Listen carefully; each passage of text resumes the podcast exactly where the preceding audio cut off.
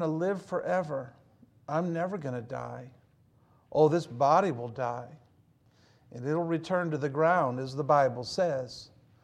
But when I take my last breath upon this earth, I'll take my first breath in heaven. You see, that's Jesus' breath because he died, he was buried, his body was dead, his body lie in that tomb. But that body began to breathe again. And so when that body began to breathe, that gave me life. That breathed the life, that breath brought the breath of life into me. Just like God, when He created Adam, He created him out of the dust of the ground. And the Bible says that, that God breathed the breath of life into that body. And man became a living soul. And so it is when Jesus Christ began to breathe on that, on that Easter Sunday morning. that breath. You see, that's my breath. That's your breath in Jesus Christ. We are alive forevermore. And so the breath that Adam gave us, I started to breathe that breath on, on February 27th, 1957, in Pontiac, Michigan. I was born uh, into this world. And as I've often said, this world was blessed to have me, little Richie, uh, part of the Sidlowski family, the youngest of eight children, a great family, a great life, growing up in Hazel Park, Michigan, and living in a 600 foot square house. There was eight of us. And man, we just had a, a wonderful life. Mom and dad were believers in Christ and would often, uh, we'd often gather around the Bible in the home, and we went to church Sunday morning and Sunday night and Wednesday night, and went to brigade when I was a little boy. And man, we just had a blast. We just had a blast. Easter was a great day. Easter was a great time. My sister Nancy and I were the two youngest in the family, and so we were in the home for several years while the rest of the kids that were grown were bigger and older and they were gone. And my mom and dad would uh, buy us and get us an Easter basket, and they would hide the basket. I don't know why they would do that, but they would. And I would find my basket, and then I always got up a little bit early. And I would find Nancy's basket. And every Easter, I would eat the chocolate, the ears off of her chocolate bunny. And then when I would wrap that basket back up the best I could, and when she got up, she'd look and see that Richard, Richard had stolen her bunny ears. And uh, that was a traditional thing. Of course, I always gave her my bunny out of my basket if I wanted to live. We had a good life. Oh, man. So much fun. I was brought up in a Christian home. And I'm so thankful. And so this morning, I'm such a blessed man. I'm a blessed man because I know the Lord Jesus Christ. I'm, I'm part of the family of God. And uh, I have a, a, family here, and most all of our kids live in California. Uh, Tara is the only one, she lives in Hawaii. And uh, and so uh, she just moved there in December. So most of the time, our kids have been here. I have a family. And daughter Amanda lives in Los Angeles. And uh, Angela in Riverside. And Joanna and Laura live here in Banning. I'm blessed. I'm blessed with a family. Then I have a church family. I have a wonderful church family. Been here 16 years. Coming to this house. I'm standing in this house. It's nearly empty. And it's God's house, it's God's place, it's God's plan to proclaim His word, to pro- proclaim the message of Easter. You see, what we do, we celebrate the greatest day in the history of the world Easter Sunday morning. Jesus is alive. He's alive forevermore. And not only that, He's coming back one day. And I know the signs of the times, they're just, everywhere. We're battling this coronavirus, and the world has been shut down, the world has been quarantined. But I got to tell you, Jesus Christ is alive. He's moving about, He's touching hearts like never before. The church is alive. Oh, we may be separated, we may be meeting together in spirit. But this ministry, the ministry of the Mountain Avenue Baptist Church and Calvary Christian School, oh, what a family. What a family that we enjoy. The relationships that we enjoy through Jesus Christ founding the Mountain Avenue Baptist Church and the church beginning Calvary Christian School and all the outreach ministries and the 65 plus missionaries that we support, mission agencies. This church is alive. This church is marching forward. This church is going to be greater and better by the grace of God than ever before once we get through this time of being quarantined from the coronavirus. Oh man, I'm just excited and I'm thankful. And it all goes back to this morning. This morning, where Mary and, and the other ladies and the disciples come to the tomb, the tomb of Jesus Christ. The Bible says here that the, on the first day of the week cometh Mary Magdalene when it was yet dark. I mean, it's so early in the morning, it's dark outside. And she comes to the sepulchre, she comes to the tomb. And she get, when she gets there, she sees that that stone has been taken away. It's been rolled away.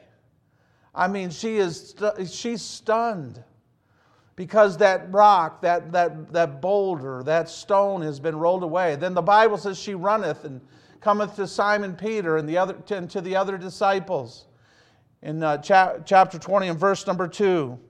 And she, she says, Jesus, whom, uh, whom Jesus loves, and saith unto them, They have taken away the Lord from the sepulchre, and we know not where they have laid him.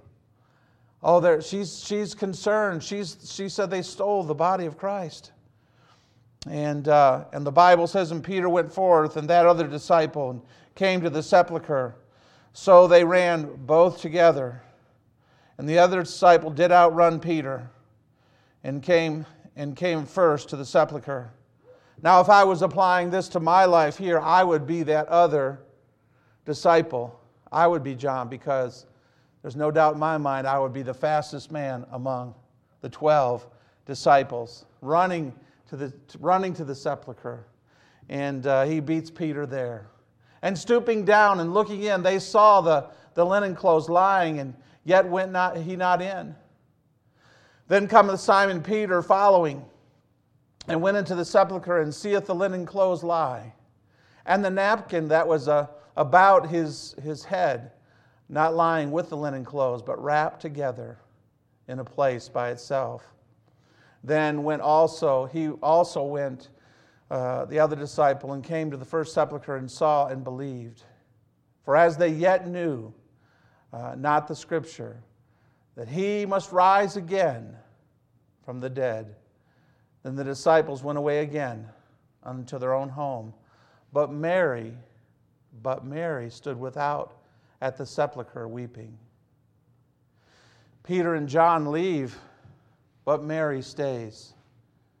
She stays there weeping. And as she wept, she stooped down and looked into the sepulchre. You see, Mary comes early. If you've ever been to the graveside of one that you love, someone that was so special to you, it's just hard to just go. It's hard to go to the cemetery. It's hard to go to the graveside. It's hard to see the one that uh, you love and go to their and realize that they're dead and they're gone. And so she's coming to that sepulchre. Her heart is broken. She is so sad. And she comes, and the body is gone. She discovers that the body is gone. Let me give you a few things about when she looked in, and when the, when the disciples came and they looked in, the Bible says that they saw their linen clothes. They saw the clothes that he was dressed in. They saw the grave clothes, and then they saw the napkin. It was folded.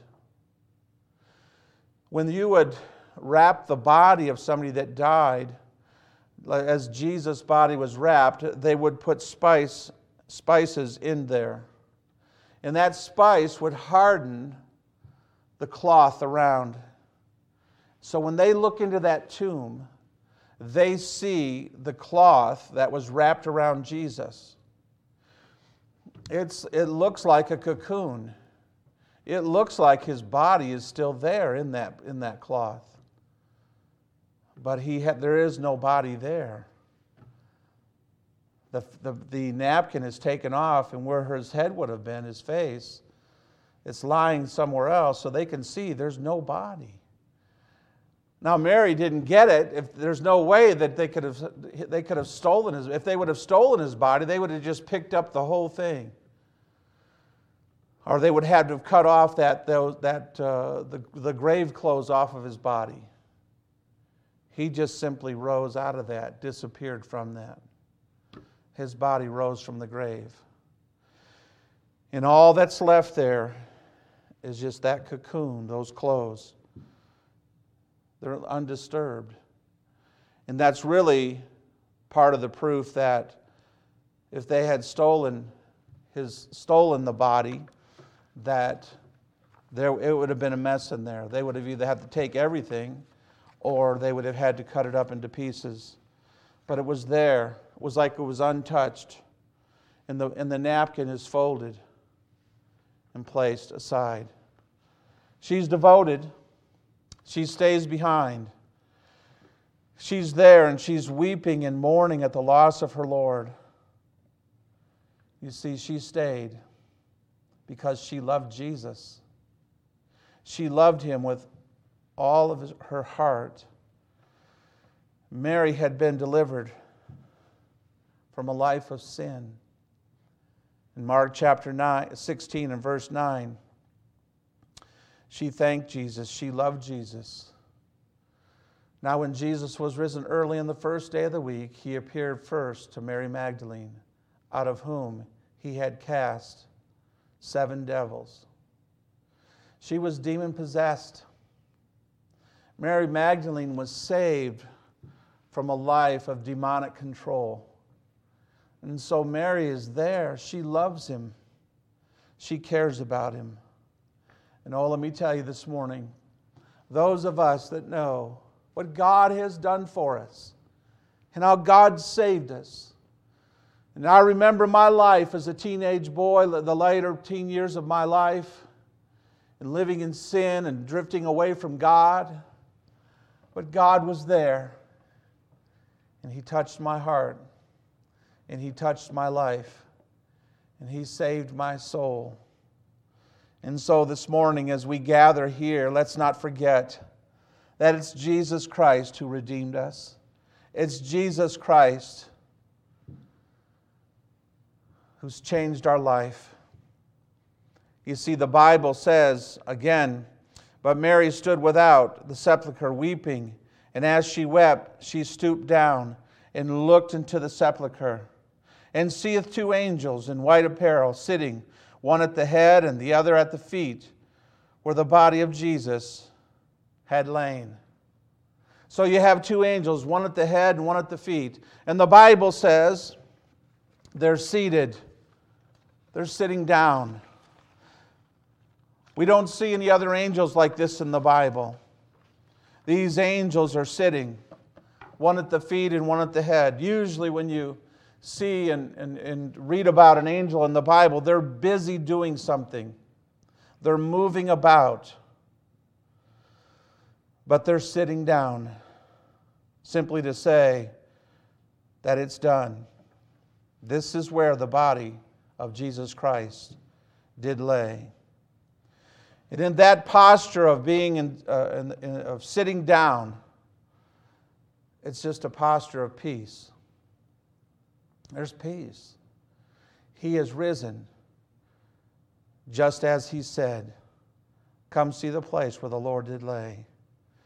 And as they sit there, they're simply saying, All is well. all is well. He is risen. He said that in Matthew chapter 28, verses 5 and 6 in the scriptures. And the different account of this. And the angels answered and said unto the women, Fear not ye, for I know that ye seek Jesus, which was crucified. He is not here, for he is risen. As he said, Come see the place where the Lord did lay. Oh, let me tell you something. Jesus Christ arose. He's alive forevermore. And so these angels are sitting there and simply saying, All is well. They're resting. They appear to be in perfect peace. And so, what is that telling us? That is simply telling us that we're living in perfect peace. Through Jesus Christ, He's alive forevermore. I know you may be struggling today with uh, some worry about maybe a job, maybe the, the coronavirus, praying for those all around us that are battling that, and some that are sick, and some that are working in the hospitals and doctors, and some of you may have people that work in, in, in different professions that are dealing with that. But I'm telling you this morning, just as these angels, the message of these angels is that it's finished, it's done. They're seated they're resting, and we can rest in Jesus Christ. As we talked about in the book of Romans, we're saved by the grace of God, not through what we do, but through what He has done. And so this morning, we rest in Jesus Christ. We're not working our way to heaven. We're already, by the grace of God, when we accept Jesus Christ into our heart and into our lives, we already have that home in heaven. And so rest this morning, dear Christian. Rest this morning in your faith in Jesus Christ. And then rest in the fact that He's in control of all things. He's given us the greatest, He had the greatest victory. The victory over the one thing that every man must experience. Doesn't matter if you have a billion dollars, doesn't matter how talented you are. Today, right at this moment, the most talented athletes are not playing. Those that uh, can play baseball and, and play basketball, and, and those that uh, will be playing football, or they're not playing spring football this year. They're at home. Everybody's quarantined. And let me tell you something we can find rest, even the pro athlete can find rest in Jesus Christ. It's all about Him. And so this morning, find rest in Jesus. Find rest in Him and look to Him. And so we see Mary, she's there at the grave, she's there at the tomb. And then we see the angels at the grave. And uh, so we see the, the messengers at the tomb and at the grave. And then we see the Master, Jesus Christ, the Savior at the grave. The Bible says, And they say unto her, Woman, why weepest thou? Verse 13. And she saith unto them, Because they have taken away my Lord, and I know not where they have laid him. And when she had thus said, she turned herself, herself back and saw Jesus standing, and knew not that it was Jesus. Maybe the, the angels pointed, or maybe, maybe she just. Uh, turned around and heard something. But she turns, and there's Jesus. And Jesus says unto her in verse 15, Woman, why, weep, woman, why weepest thou? Whom seekest thou? And she, supposing him to be the gardener, she doesn't know who it is. Saith unto him, Sir, if thou, if thou have borne him hence, tell me where thou hast laid him, and I will take him away. She says, I'll take away the body. Verse 16, the Bible says, Jesus saith unto her, Mary, and she turned herself and saith unto him, Rabboni, which is to say, Master. So get this now. Here's Mary. Jesus, she's looking into the tomb. She's talking to the angels. Jesus comes up behind her, and she turns and looks at him, but then she turns away. She turns away. She's not looking at him. She's looking back in the tomb. She's looking back uh, at the angels. She gets her eyes off Jesus Christ. You see, that's really what happens to us many times. We fail to, we fail to see that it's Jesus. We fail to keep our eyes upon Jesus until, she, until he says her name. And then she turns, she realizes who it is. And so, for you and I this morning, we must keep our eyes upon Jesus. Don't turn away, look to him, follow him. Keep your eyes upon the Savior. You see, she's looking in the tomb, she keeps looking at, at the temporal. Where's the body of Jesus? Where's the temporal part? And he's standing right behind her. And finally, when, she, when he says her name, she turns, and there he is.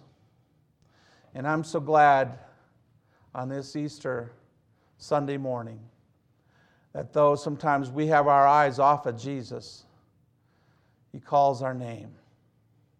He calls our name. And then we turn and we get our eyes back on him. And so this morning, my prayer for you is that you find rest, Christian. My prayer for you is that you keep your eyes upon Jesus. Look to him.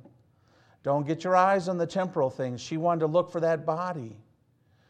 The body was gone. She's looking for the temporal thing. We must look for the eternal and find that in Jesus Christ. And so, Jesus had said, I am the resurrection and the life, in, in John chapter 11, in verse 25. He said unto her, I am the resurrection and the life. He that believeth in me, though he were dead, yet shall he live. And that's the message of Easter.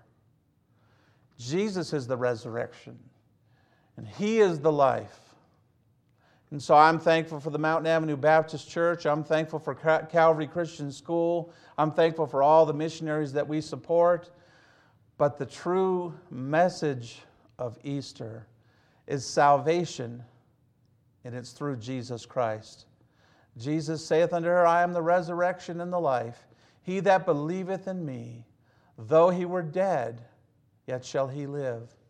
And so this morning, if you're listening by way of Facebook and you're listening to this message and you're not sure if you died, you'd go to heaven, that's the message of Easter for you.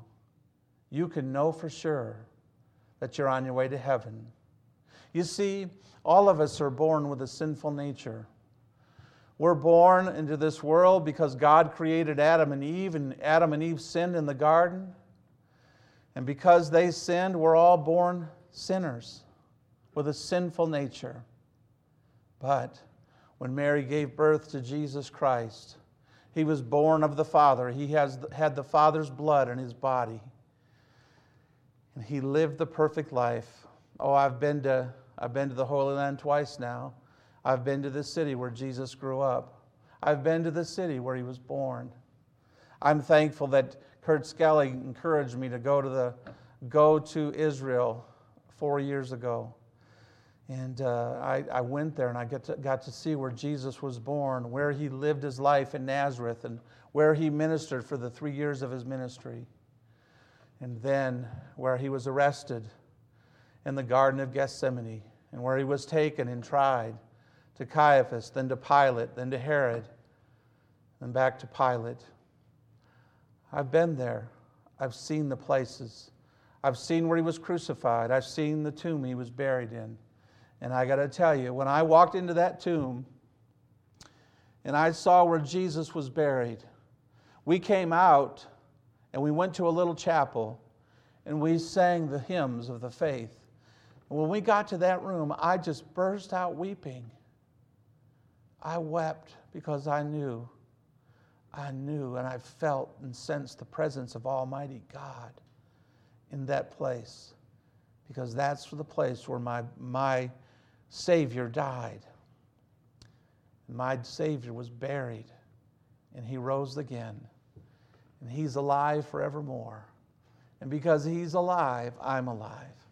Because he lives, I live.